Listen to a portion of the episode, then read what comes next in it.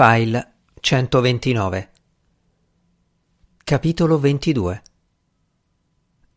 L'Augusto è sul montacarichi. L'aveva intuito la suora pugile. Nella camera numero 8 le cose non andavano mica tanto bene. Il professore non aveva messo in dubbio le sue parole, era corso a vedere.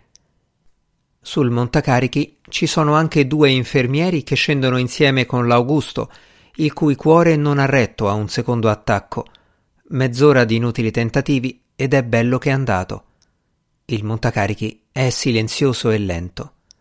Quando infine arriva al piano interrato, dove si trova la camera mortuaria, il gioiello è quasi all'ierna e il Bazzi capisce al volo che qualcosa non va. Non riesce a tenere bene la strada. La ruota, l'anteriore di destra, è bucata. Ma porca puttana!